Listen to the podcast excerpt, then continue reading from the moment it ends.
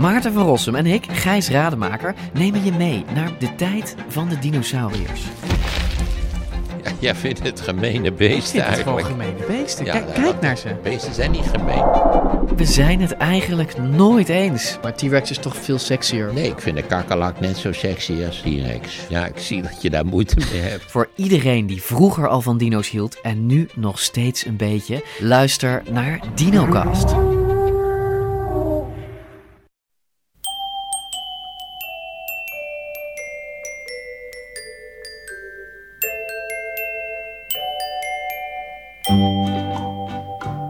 Welkom bij aflevering 427 van Echt Gebeurd, de podcast waarin mensen hun eigen waargebeurde verhalen vertellen.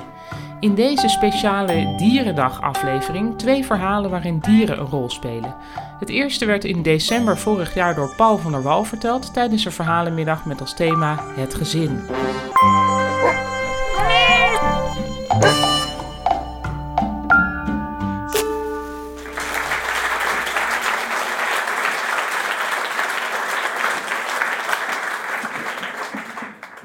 Ik eh, zit op de weg eh, met mijn knieën op het asfalt.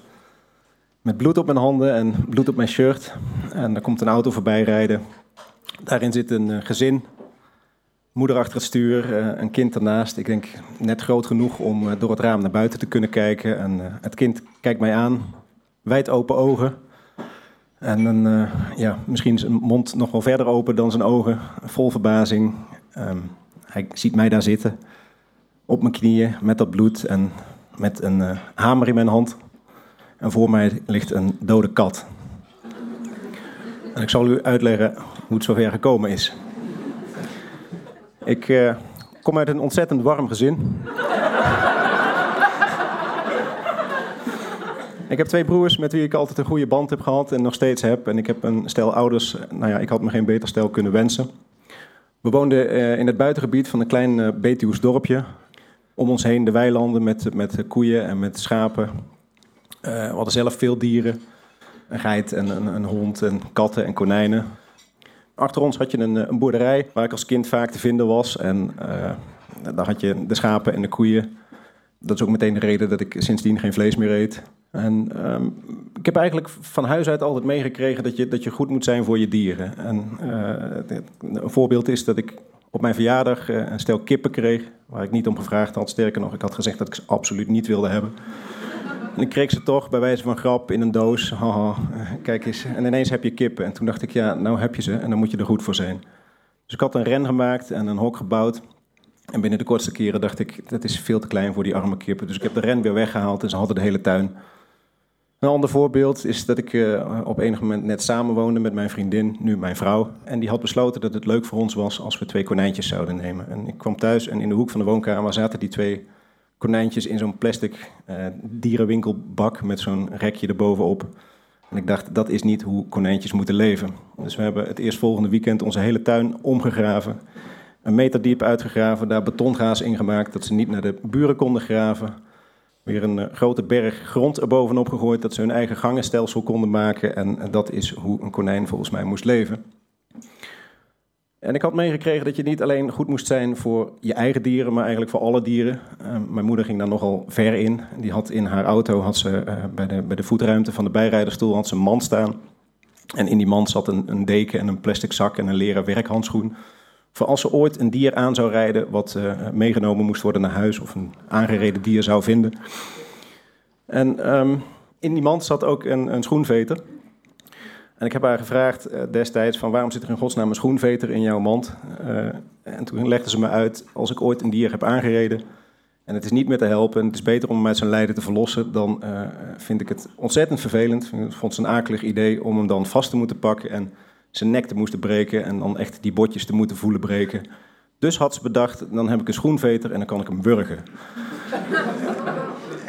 Ik denk dat ze niet goed nagedacht had over hoe akelig die situatie zou moeten zijn. Maar het, het geeft in elk geval aan hoe wij van huis uit meekregen hoe je eh, eh, ja, met dierenleed om moest gaan, of beter gezegd, het moest voorkomen. En ehm, precies dat gebeurde mij een aantal jaren geleden. Eh, ik reed samen met mijn vrouw terug van een wandeling in de, in de uiterwaarden.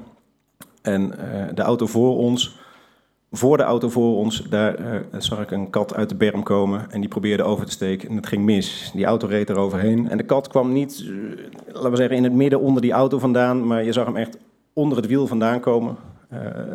De kat was half plat gereden, zat echt vast aan het wegdek aan één kant. Aan de andere kant bewoog nog en dan heb je ja, twee seconden om te beslissen of je in een reflex ontwijkt of denkt ik maak het af, letterlijk en figuurlijk.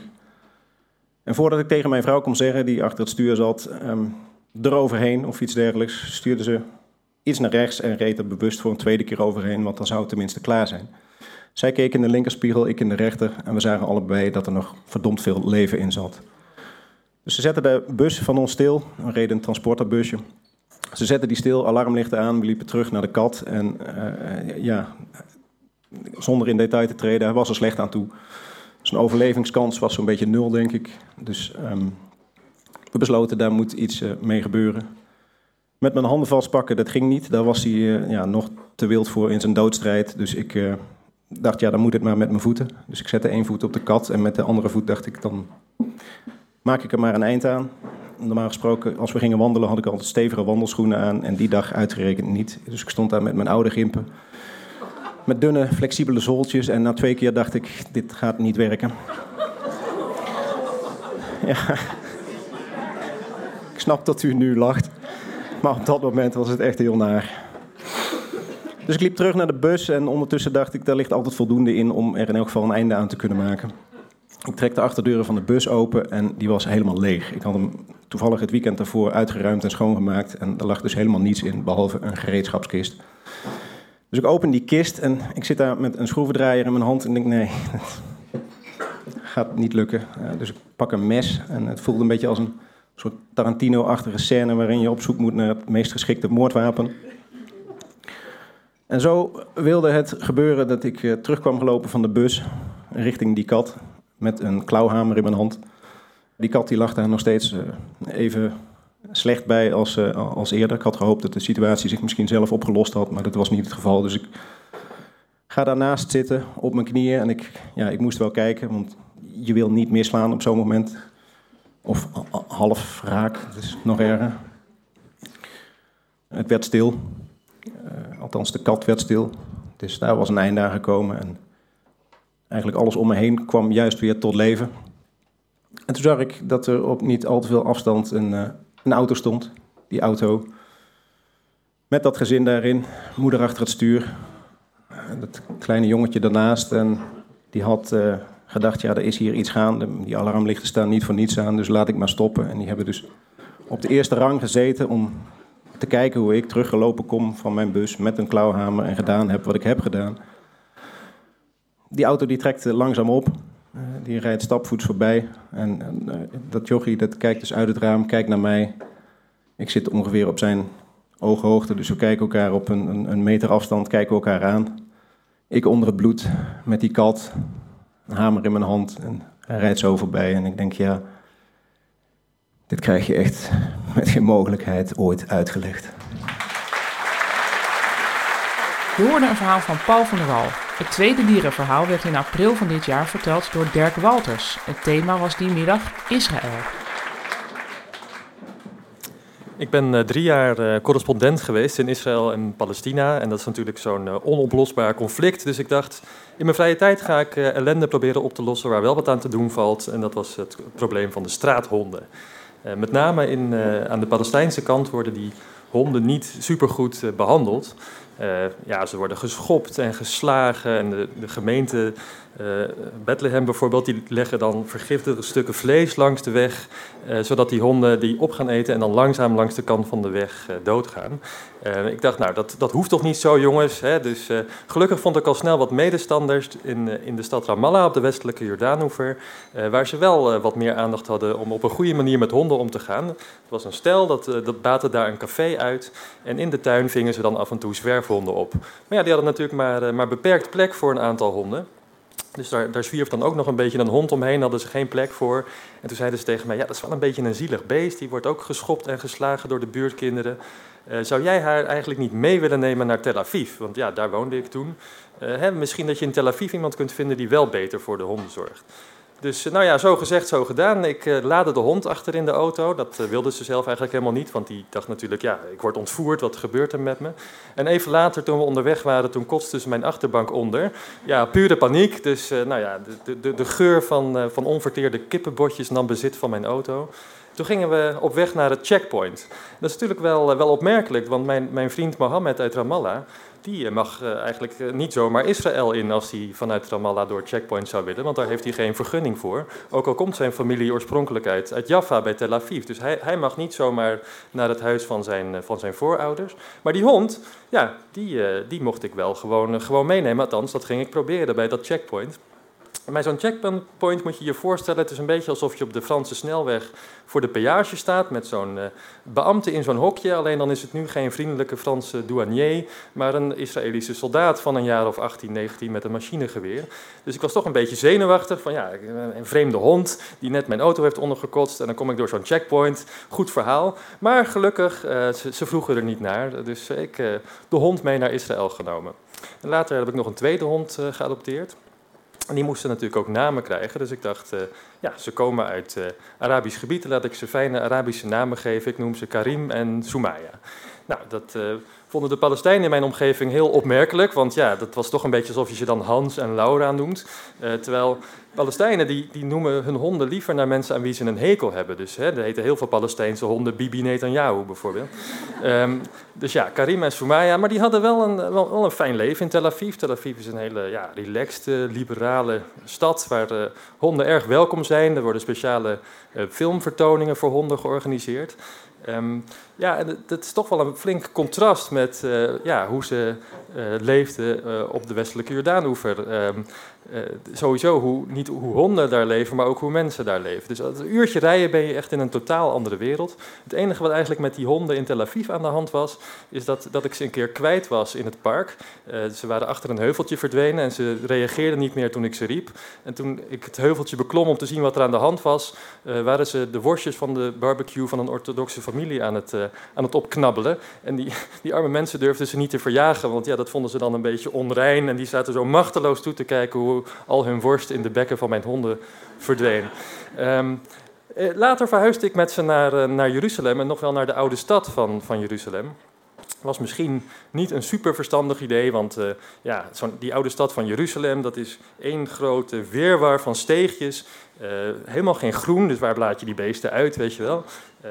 Het is een, een, een, soort weerwaar waar allemaal mensen, krioelen, toeristen, handelaren, Palestijnse moeders, straatjongens, noem allemaal maar op. En daar liep ik dan doorheen met mijn honden. Uh, toeristen, de christenen die de kruistocht van Jezus aan het naspelen waren. Oh, hallo, daar loop ik dan met Karim en Soumaya. Um, en ik leerde al gauw de mores van de oude stad kennen. Als je dan bijvoorbeeld naar de moslimwijk ging met je hond, dan uh, werd je het al gauw te verstaan gegeven van dat je daar niet zo welkom was. Dan gingen ze aan de snorhaden van Karim trekken, allemaal hartstikke zielig. Dus daar kwam ik uh, natuurlijk niet meer. Nou ja, dan uh, volgende keer liep je weer langs de klaagmuur met je honden. Dus het was wel een, een hele belevenis. Um, maar het probleem is dat die honden die natuurlijk moeten ook af en toe wel hun behoeften doen. Um, ja, ik heb uh, wel eens meegemaakt dat er he, een heel druk moment vlak voor de ingang van de oude stad, dat natuurlijk net op het allerdrukste moment met allemaal toeristen en allemaal handelaren, dat Karim precies daar uh, zijn behoefte gaat doen. nou ja, als een goed burger heb ik dan natuurlijk altijd zo'n poepzakje bij me, dus dan raak, raap je zo midden in die omgeving zo die poep op van die hond en dan ja, moet je toch wel een beetje de walk of shame doen door die oude stad van Jeruzalem met het poepzakje van Karim. Um, maar er was nog een ander probleem met de namen van de honden. Want Karim, dat is een van de 99 namen van Allah. Um, en dat is toch een beetje gek, hè? als je hem dan roept in die oude stad. En mensen die hebben dan het idee dat je hun God aanroept. Dat, dat kon eigenlijk niet helemaal. Dus um, ja, we besloten om de honden maar een klein beetje een soort covernaam te geven. Uh, dus uh, Soumaya die, uh, werd ook wel Soem genoemd. En dat, ja, daar maakten de Palestijnen dan al gauw Sim van. Dat is het Arabische woord voor sesam. Uh, en Karim werd dan Krema. Um, dus ja, dan uh, hoefden we ze tenminste niet uh, bij hun echte naam te noemen. En op een gegeven moment was er een, oude meneer en die zei van... hoe heten jullie honden ook alweer? Um, ja, die een heette Sim Sim en hoe heette die andere ook alweer? Oh ja, crème. Ja, want jullie hadden ze naar twee smaken genoemd. Ja, zo zat het. Um, nou ja, inmiddels wonen de, de honden weer in, in Amsterdam... en heten ze ook weer gewoon Karim en Soumaya.